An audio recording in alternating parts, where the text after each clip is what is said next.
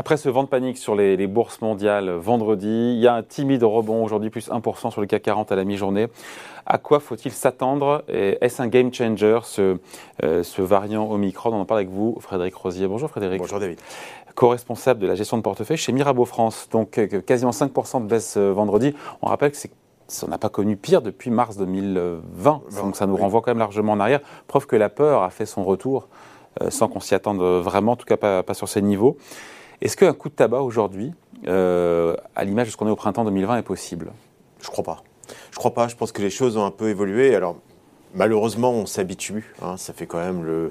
C'est la cinquième vague. Euh, on a eu des variants, des deltas, des, variants déjà sud-africains, très, très préoccupant par l'OMS aujourd'hui. Hein. Ouais, mais d'un autre côté, au moment où on se parle, il n'y a aucun décès lié euh, à ce hmm. variant Omicron. C'est un petit peu tôt encore. C'est un peu, c'est un peu tôt, donc on n'en sait on ne sait pas grand-chose. Euh, je regardais ce matin, par exemple, nos, collègues de, Goldman Sachs évaluer quatre, quatre scénarios euh, différents euh, sur, sur ce, ce variant. Il y a le, scénario qui n'est pas improbable aussi, que ce soit effectivement un variant beaucoup plus contagieux. Un super variant. Un super variant, mais peut-être moins létal dans sa forme actuelle.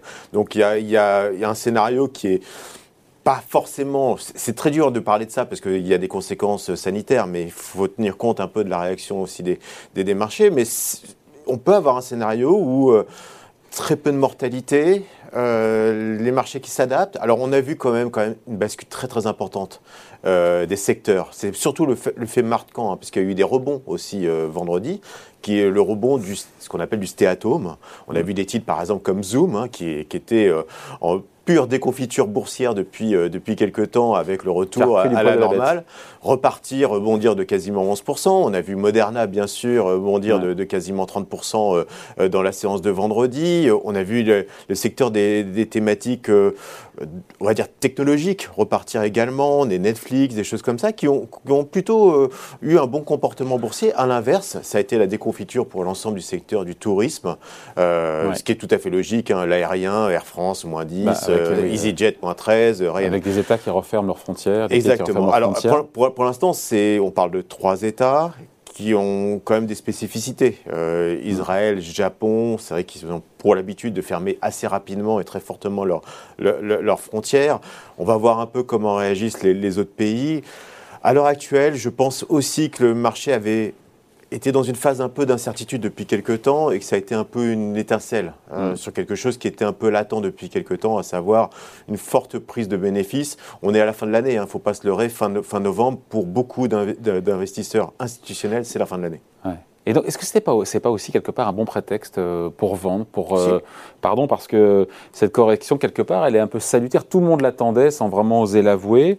Tant les cours ont monté cette année, quelque part, c'est pas aussi une aubaine, j'aime pas ce mot-là, mais est-ce que c'est pas le, L'occasion, encore une fois, de. C'est l'occasion, d'ailleurs, c'est les plus forts programmes de vente depuis octobre 2020 qu'on a eu hein, sur le SP. Donc il y, a eu, il y a une vague quand même vendeuse. Alors qu'on était sur une demi-journée, hein, il faut le rappeler. on, ah, était on était sur une, journée de Thanksgiving, donc il y avait très peu d'intervenants sur le marché, qui a peut-être aussi accentué ce, mouvement mm. de, volatilité. Enfin, le rebond aujourd'hui, pardon, il n'est pas non plus violent. On a 1% de rebond quand on a perdu 4 de 5 sur le CAC 40. Et les, et les volumes sont faibles. Mais lorsque je regarde un peu, lorsque je décompose le CAC 40, on a vu par exemple un titre comme LVMH 645. Il a baissé de 10% à l'ouverture. C'est un mmh. mouvement relativement fort. Or, on a vu par le passé que même dans un cas de confinement, LVMH était capable de tenir une croissance relativement robuste et des niveaux de mmh. vente relativement élevés. Donc c'est vrai qu'on a eu des réactions qui, étaient, qui ressemblaient à ce qu'on appelle un sell-off, c'est-à-dire une vente panique. Mmh. Euh, bon nombre d'investisseurs. Mais sans lendemain, sans lendemain ou qui augure de semaines plus compliquées, plus agitées sur les marchés? C'est difficile. En fait, Ouais, je suis pas inquiet. C'est dur à dire parce qu'il y, a, je, répète, il y a enfin, si sanitaire. Euh, enfin, si, pardon, mais si l'efficacité du vaccin est remise en question, là, pour le coup, tout ce qu'on dit là est caduque. Bien sûr, mais on sait aussi une chose, c'est qu'aujourd'hui, des acteurs comme Moderna et Pfizer sont capables de sortir un vaccin relativement rapidement. Il ne faut pas oublier un peu la, la, première vague, finalement. Les vaccins ont été prêts techniquement au bout de 15 jours, 3 semaines. C'est ça la réalité. Après, il y a eu la phase de validation avec la FDA aux États-Unis, l'Agence européenne du médicament en Et la production? Et la production.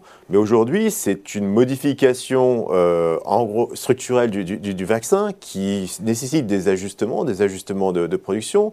Et on a aussi cet aspect-là de dire, oui, effectivement, il peut avoir des conséquences, mais on arrive à peu près à maîtriser euh, cette conséquence qui serait de l'ordre de trois mois, puisque lorsqu'il faudra analyser un peu les conséquences du, du nouveau variant, la production du nouveau vaccin, il faudra une centaine de jours. Donc c'est un peu aussi comme ça que ré- réagissent les marchés, c'est-à-dire on prend le, coup quand même au, moment où l'OMS fait ce- cette alerte et on s'aperçoit que finalement on a la solution euh, thérapeutique qui arrivera, en tout cas on est confiant sur la, solution thérapeutique qui arrivera relativement rapidement au bout de trois mois et le scénario par exemple, scénario un peu noir de, Goldman Sachs voit un trou dans la croissance de l'ordre de 2% sur le premier trimestre pour avoir un- une forme en V, c'est-à-dire revenir sur le niveau normatif de croissance sur le deuxième trimestre. Donc euh, voilà, ce qui pourrait arriver. Boursièrement parlant, ça justifierait peut-être encore une baisse de 4-5%, mais je pense pas plus. Est-ce que cette semaine qui s'ouvre, et certains disent qu'elle est décisive, qu'elle dictera un petit peu ce qui se passera Souvent, souvent Ah. d'ailleurs, on, la- on- on regarde cette semaine euh, parce qu'il y a beaucoup de clôtures de, de positions fin novembre euh, qui s'opèrent. C'est-à-dire, on a tendance à parler de, de ce qu'on appelle le window dressing, c'est-à-dire l'habillage de bilan en décembre, mais en vérité, il s'opère dès novembre. Donc, ce qu'on est en train de vivre là, les thématiques qui sont en train de Habillage de bilan des sociétés de gestion. Tout à fait. Qui sont en train, les mouvements qu'on est en train de- d'opérer, quelque part, c'est la thématique qui va nous entraîner sur le début de l'année prochaine.